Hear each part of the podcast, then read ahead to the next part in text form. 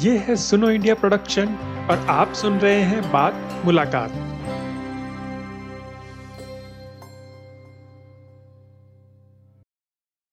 जैसे कि कोरोना की पहली लहर में पीपी किट और दूसरी लहर में ऑक्सीजन की कमी हम सबने देखी थी, वैसे ही तीसरी लहर में डॉक्टरों की कमी देखने को मिल सकती है। ऐसा हड़ताल पर चल रहे दिल्ली के रेसिडेंट डॉक्टर कह रहे हैं। ये resident doctor NEET PG counselling में देरी का विरोध कर रहे हैं, जिसके कारण अस्पतालों में नए डॉक्टरों को शामिल करने पर रोक लगा दी गई है। इसका मतलब है कि अस्पताल तीन के बजाय दो बैच के डॉक्टरों के साथ काम कर रहे हैं। नीट पीजी या the national eligibility cum entrance test post graduate Bharat में मेडिकल छात्रों के लिए एक योग्यता परीक्षा है। नीट में दाखिले में आर्थिक रूप से कमजोर वर्ग के लिए नई आरक्षण श्रेणी पर फिलहाल सुप्रीम कोर्ट में विवाद चल रहा है। जब तक मामले का समाधान नहीं हो जाता तब तक नीट पीजी काउंसिल अनिश्चित काल के लिए रोक दी गई है। नमस्ते, मैं हूँ सूर्यताप मुखर्जी, बात मुलाकात के इस एपिसोड के लिए आपकी होस्ट। इस एपिसोड में मैंने दिल्ली में विरोध कर रहे एक रेसिडेंट डॉक्टर से बात की। Doctor Anuj Agarwal, general secretary of RDA Safdarjung hospital and secretary of FORDA. Anuj हमें बताते हैं कि डॉक्टर हड़ताल क्यों कर रहे हैं, सरकार क्या कर सकती है और हड़ताल से मरीजों पर क्या असर पड़ रहा है। रेसिडेंट डॉक्टर कई हफ्तों से धीरे धीरे अपना विरोध तेज कर रहे हैं। अब federation of resident doctors association या फोर्डा इंडिया ने सामूहिक इस्तीफे की धमकी दी है। जो लोग शायद जिनको पता नहीं है कि डॉक्टर्स की पढ़ाई कैसे होती है या डॉक्टर्स बनते कैसे हैं, और वो अभी अचानक से शायद हॉस्पिटल जाके देख रहे कि डॉक्टर स्ट्राइक पे है, तो आप उनको क्या कैसे समझाना चाहोगे कि क्या हो रहा है। अभी डॉक्टर बनने के लिए पहले एक नीट यूजी का एग्जाम होता है, दैट इज अंडर ग्रेजुएशन। उस एग्जाम को क्लियर करने के बाद साढ़े पांच साल का एमबीबीएस का कोर्स होता है। उस साढ़े पांच साल के कोर्स के बाद एक नीट पीजी का एग्जाम देना होता है, दैट इज पोस्ट ग्रेजुएशन के लिए, ताकि अलग अलग स्पेशलिटीज में, जैसे किसी को अगर बच्चे का डॉक्टर बनना है, किसी को फीमेल्स का डॉक्टर बनना है, किसी को सर्जन बनना है, तो उसके लिए अलग अलग स्पेशलिटीज को ज्वाइन करने के लिए एक नीट पीजी का एग्जाम होता है जो हर साल होता है। और उसके बाद आपके रैंक के बेसिस पे, आपके परफॉर्मेंस के बेसिस पे काउंसलिंग के दौरान आपको अलग अलग सीट्स अलॉट होती है, अपनी पसंद की आप चूज कर सकते हैं, कॉलेज चूज कर सकते हैं। उसके बाद आपको तीन साल का कोर्स करना होता है पोस्ट ग्रेजुएशन, जिसमें आप स्पेशलाइजेशन हासिल करते हैं। ये जो बेसिकली दिक्कत है वो ये है कि दो हज़ार बीस में एग्जाम होके बैच आया था जूनियर रेजिडेंट्स का, जिन्हें फर्स्ट ईयर पीजी बोलते हैं हम, पर जो दो हज़ार इक्कीस का एग्जाम हुआ था, पहले तो वो कोविड की वजह से एग्जाम भी दो बार डिले हो गया। नॉर्मली एग्जाम जनवरी में होता है, दो हज़ार इक्कीस में होना था, पर वो पहले अप्रैल में डिले हुआ। फिर अप्रैल में एग्जाम से जस्ट दो दिन पहले उसे अचानक से पोस्टपोन कर दिया गया और वो सितंबर में हुआ। हालांकि ये सब कंडीशंस कोविड की वजह से थी, तो हर कोई इसको एक्सेप्ट कर रहा था। देन फाइनली इतना डिले के बाद जब एग्जाम हुआ, रिजल्ट आया, तो काउंसलिंग चालू होनी थी अक्टूबर से, और क्योंकि गवर्नमेंट ने एग्जाम के फॉर्म भरे जाने के बाद एक रिजर्वेशन पॉलिसी में चेंज लाया, जो कि एग्जाम के समय जो प्रोस्पेक्टस दिया जाता है जब फॉर्म निकलते हैं, उससे डिफर करता था। इसलिए उसको चैलेंज किया गया कोर्ट में और उसकी वजह से ये पूरा प्रोसेस पेंडिंग है। यानी नॉर्मली जो डॉक्टर्स हर इंडिया के अस्पताल में मई में ज्वाइन कर जाते हैं, उनका ज्वाइनिंग अभी तक नहीं हुआ है, और उस केस की सुनवाई अभी छह जनवरी दो हज़ार बाईस को है। यानी छह जनवरी के बाद भी कब फैसला आएगा ये पता नहीं है। ऑलमोस्ट एक साल वेस्ट होने वाला है। और जो देश भर में एक समय पे ना डॉक्टर्स के तीन बैचेस काम करते हैं, first year, second year, third year, तो फर्स्ट ईयर की जो जगह है वो पिछले मई से खाली है। तो यानी देश भर के जितने भी हॉस्पिटल्स हैं उसमें two third of the strength पे काम हो रहा है। सारी सीट्स डॉक्टर की भरी नहीं, डॉक्टर्स की शॉर्टेज है, मैन पावर की कमी है। आप जो बता रहे कि टू थर्ड पे काम हो रहा है अभी, अब जो आप प्रोटेस्ट पे आए हो, आपके कुछ मतलब पर्सनल एक्सपीरियंसेस रहे होंगे कि कोविड के दौरान आपको जो भी काम करना पड़ा, कैसी ये कुछ एक्सपीरियंसेस थे जिसको लेके आपको ये डिसीजन लेना हुआ कि नहीं, मुझे अभी काम छोड़ के प्रोटेस्ट पे जाना पड़ेगा? हाँ, इसके मैं तीन पर्सपेक्टिव आपको बताना चाहूंगा। जो सबसे पहला पर्सपेक्टिव है वो हम लोगों का है, जो रेजिडेंट डॉक्टर्स हैं, जो हॉस्पिटल में काम कर रहे हैं। तो कोरोना की फर्स्ट वेव, सेकंड वेव की पीपी किट पहन के, जो प्लास्टिक का ऑलमोस्ट एक सूट होता है, बारह बारह घंटे चौबीस चौबीस घंटे डॉक्टर काम कर रहे हैं। जब निकल रहे हैं तो पूरा वो पसीनों में नहाए हुए हैं, उनको इवन लंच के लिए या फिर वॉशरूम ब्रेक लेने के लिए भी सोचना पड़ता है। वो अलग एक दौर था Covid first wave second wave का। उसमें तो ये था कि कोविड का सिचुएशन इतनी महामारी है, तो, तो उस समय तो ऐसा होता था कि इवन अगर कोई बीमार भी पड़ गया है तो भी उसे छुट्टी नहीं मिल पाती थी, और एक एक साल दो दो साल तक लोग अपने घर वालों से मिले नहीं थे, क्योंकि आउट ऑफ स्टेशन उनके घर वाले होते थे और वो मिलने जा नहीं पाते थे। कोविड के टाइम पे क्वारंटीन में रहते थे तो भी घर वालों से नहीं मिल पाते थे, और उस समय तो ऑलरेडी इतना खराब हालत थी।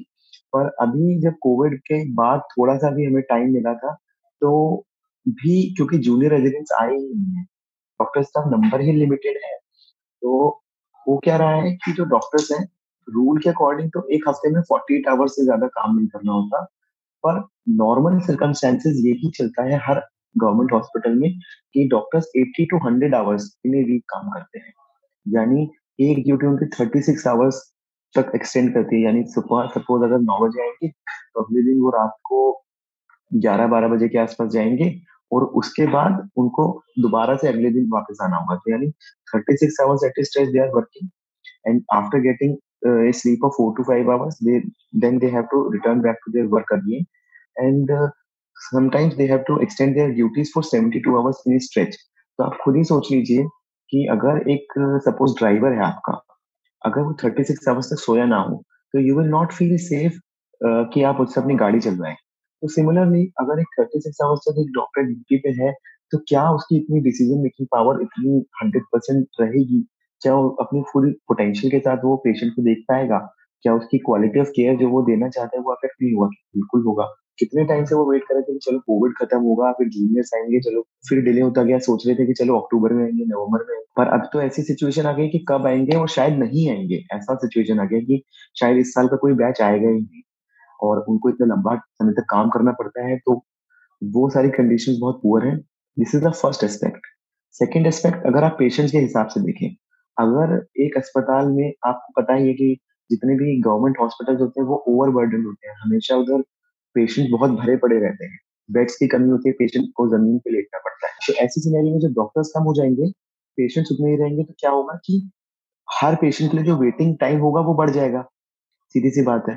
तो इमरजेंसी में एक पेशेंट का जो वेटिंग आवर्स है to be attended by doctor will increase. Second thing, जो डॉक्टर एक पेशेंट को कितना टाइम डिवोट कर पाता है वो घट जाएगा, यानी मैं एक पेशेंट को सिर्फ एक मिनट में देख के जल्दी से अगला पेशेंट देखना चाहूंगा ओपीडी में।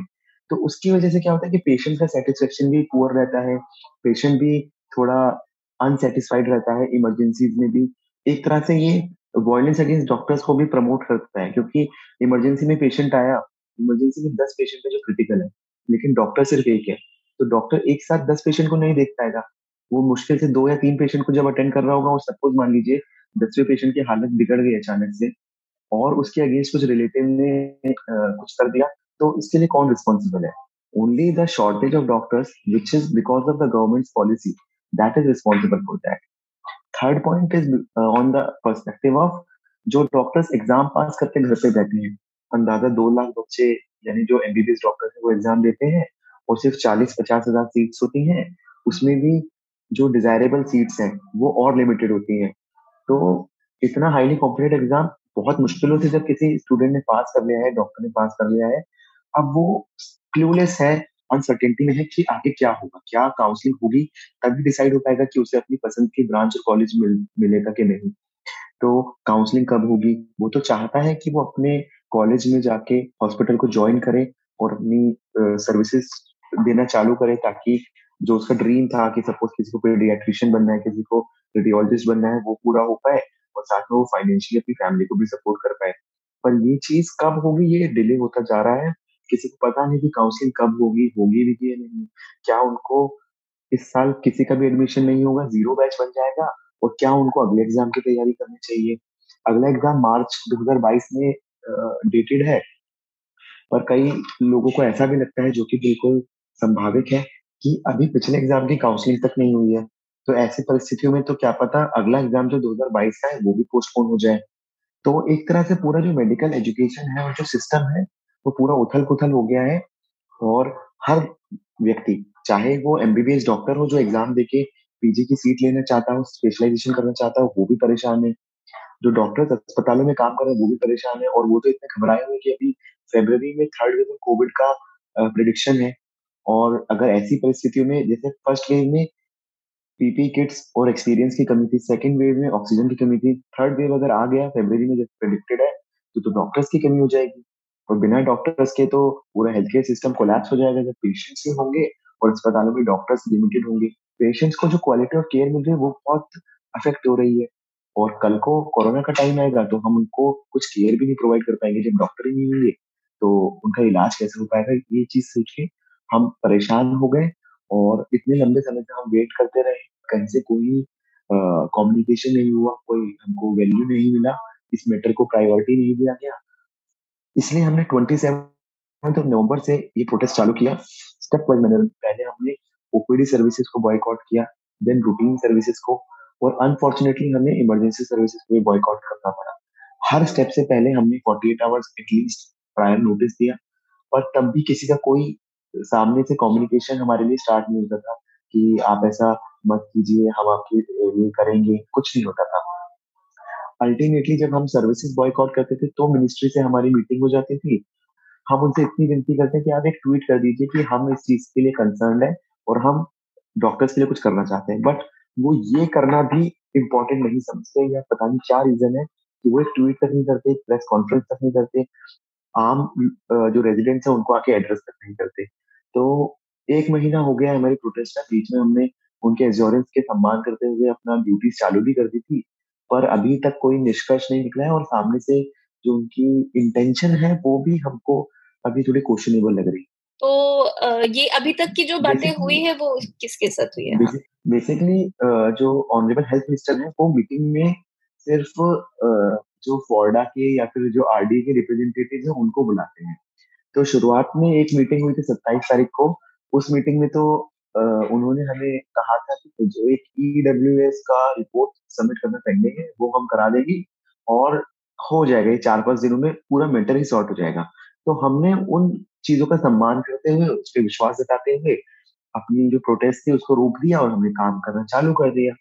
पर कुछ नहीं हुआ। एक हफ्ते के बाद भी फिर हमने दोबारा से प्रोटेस्ट चालू किया अलग तरीके से। हर प्रोटेस्ट के दौरान, इवन आज भी जो कंसल्टेंट्स हैं वो हर अस्पताल में मौजूद हैं और पेशेंट्स को देख रहे हैं। जो हमें सेकंड मीटिंग हुई मैम उनके साथ, तो उस मीटिंग में भी, इवन थर्ड मीटिंग में भी उन्होंने हमें ये कहा कि आपका जो कोर्ट में केस पेंडिंग है इस काउंसलिंग के रिगार्डिंग, उसको हम हियरिंग के लिए मेंशन करा देते हैं सुप्रीम कोर्ट में, और आप एक हफ्ते के अंदर अंदर ये काउंसलिंग का पूरा शेड्यूल आ जाएगा। उन्होंने हमको ऐसा बोला। दूसरी मीटिंग में भी, तीसरी मीटिंग में भी हमने कहा कि सर कुछ लिख के दे दीजिए ताकि हम आम जो रेजिडेंट डॉक्टर्स हैं, जो बाकी resident doctors, not the representatives, they are the general residents, तो उनको हम बता सके कि देखिए मिनिस्टर साहब ने ये लिखा है, या ये ट्वीट किया है, या मीडिया ने ये बोला है, या आप लोगों से डायरेक्टली आके बोला है। पर ऐसा भी वो कभी एग्री नहीं किए। और आज भी हमारे जो लेटेस्ट मीटिंग मॉर्निंग हुई उनका सेम स्टैंड था कि कुछ मिनट्स ऑफ मीटिंग भी हम नहीं देंगे, हम प्रेस में कुछ नहीं बोलेंगे, हम रेजिडेंट डॉक्टर्स के सामने जाके भी नहीं बोलेंगे, हम ट्वीट भी नहीं करेंगे, सोशल मीडिया पे भी नहीं बोलेंगे। तो इन सब चीजों को देखते हुए मैम बहुत अनफॉर्चुनेटली लगता है कि शायद गवर्नमेंट का इंटेंशन ही नहीं है और वो इस चीज को प्रायोरिटी समझते ही नहीं है कि इस चीज का इंटरेस्ट क्या है। अभी तक की जो आपकी प्रोटेस्ट की जो एक्सपीरियंस रही है उसके बारे में थोड़ा आप क्या बता सकते हैं? प्रोटेस्ट तो मैम आप भी जानते होंगे कि इंडिया में मुझे तो नहीं लगता कि आज तक या फिर रिसेंट टाइम में कोई इतना लंबा डॉक्टर्स का प्रोटेस्ट हुआ हो कि एक महीने से डॉक्टर्स प्रोटेस्ट कर रहे हैं और वो भी पैन इंडिया लेवल का प्रोटेस्ट है और उसको कोई भी एड्रेस करने को राजी ना हो। और हमारा कोई ऐसा बड़ा लंबा चौड़ा डिमांड नहीं है, हमारी कोई पांच या दस डिमांड नहीं है। हम सिर्फ कहते हैं कि नॉर्मल चीज है कि एक टाइम पे तीन बैच काम करते हैं और अभी कोरोना महामारी का खतरा है, तो आप ज्यादा डॉक्टर मत दीजिए, आप जितने नॉर्मल होते हैं उतने तो रखिए कम से कम। और ये कौन सी बात हुई कि कोरोना महामारी के दौर में आप जहाँ तीन बैच काम करते हैं वहां पर सिर्फ दो बैच को ही काम करने दे रहे हैं, तो एक बैच की सीटें आपने खाली रखी हुई है ऑलमोस्ट पिछले नौ महीने से, और कब आप भरेंगे इसका भी कोई अंदाजा नहीं है। कोविड आता है, हम तो चाहते हैं कि ना, और अगर आता भी है तो हम उसको अच्छे से डील कर पाए, जैसे हमने पहले दो वेव्स में देखा है, उन्होंने हमें सम्मान दिया था फूल बरसा के चाहे थाली बिछवा के। हम तो चाहते हैं कि वो same consideration, same amount of compassion हमें अभी भी शो करें और हमारी जो जेन्युइन डिमांड है उसको पूरा करें। तो it is very disappointing to say the least. तो आप अभी क्या चाहते हैं कि गवर्नमेंट क्या करे आपके लिए? उन्होंने पहले हमें बोला था, उन्होंने अपने शब्दों में बोला था कि हम इस केस को सुप्रीम कोर्ट में मेंशन करा देंगे और इसकी अर्ली हियरिंग करा देंगे। जो हियरिंग का तारीख छह जनवरी है वो हम पहले करा देंगे। हालांकि अब तो उन्होंने इतना लंबा खींच दिया है, उन्होंने सिर्फ बातें की है, उन्होंने कुछ ग्राउंड लेवल पे तो काम किया नहीं है।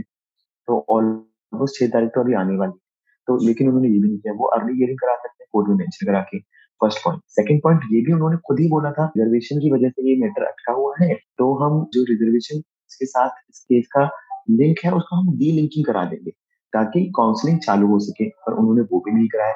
हम चाहते हैं कि वो ये करा दें। तीसरी चीज, सिचुएशन को मद्देनजर रखते हुए, देश में डॉक्टर्स की कमी को देखते हुए, कोविड की खतरे को देखते हुए, वो एटलीस्ट इस साल की जो काउंसलिंग है उसको इंटरिम रिलीफ के फॉर्म में करवा सकती है, पर वो भी वो कराने को राजी नहीं, क्योंकि सुप्रीम कोर्ट में जजेस ने खुद बोला था, ये लाइव लॉ पे और बहुत सारी वेबसाइट्स पे ऑलरेडी कोटेड है कि द जजेस themselves said that we are very concerned about the wastage of academic year of resident doctors, only worried about that. Solicitor General, उन्होंने कहा था कि no, the counselling should wait for at least four weeks as I have been instructed to review the E W S report.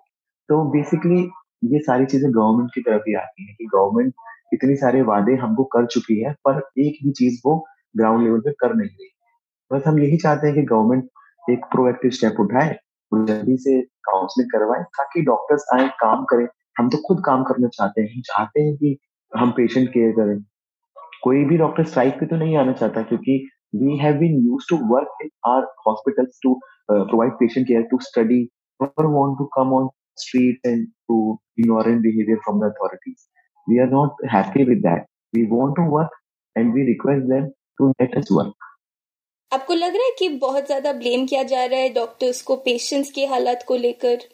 तो हमारा जो ये step है वो एक मजबूरन लिया गया स्टेप है, बट फिर भी फिर भी some sections of the society, जो लोग इतने इन्फॉर्म्ड नहीं है, जिनको पता नहीं है, इन्फॉर्मेशन जिनके पास नहीं है, वो जो आम पब्लिक है वो कई बार ऐसा सोच लेती है, कई बार वो कमेंट कर देती है कि डॉक्टर्स लोग तो स्ट्राइक कर लेते हैं, पेशेंट को भुगतना पड़ता है।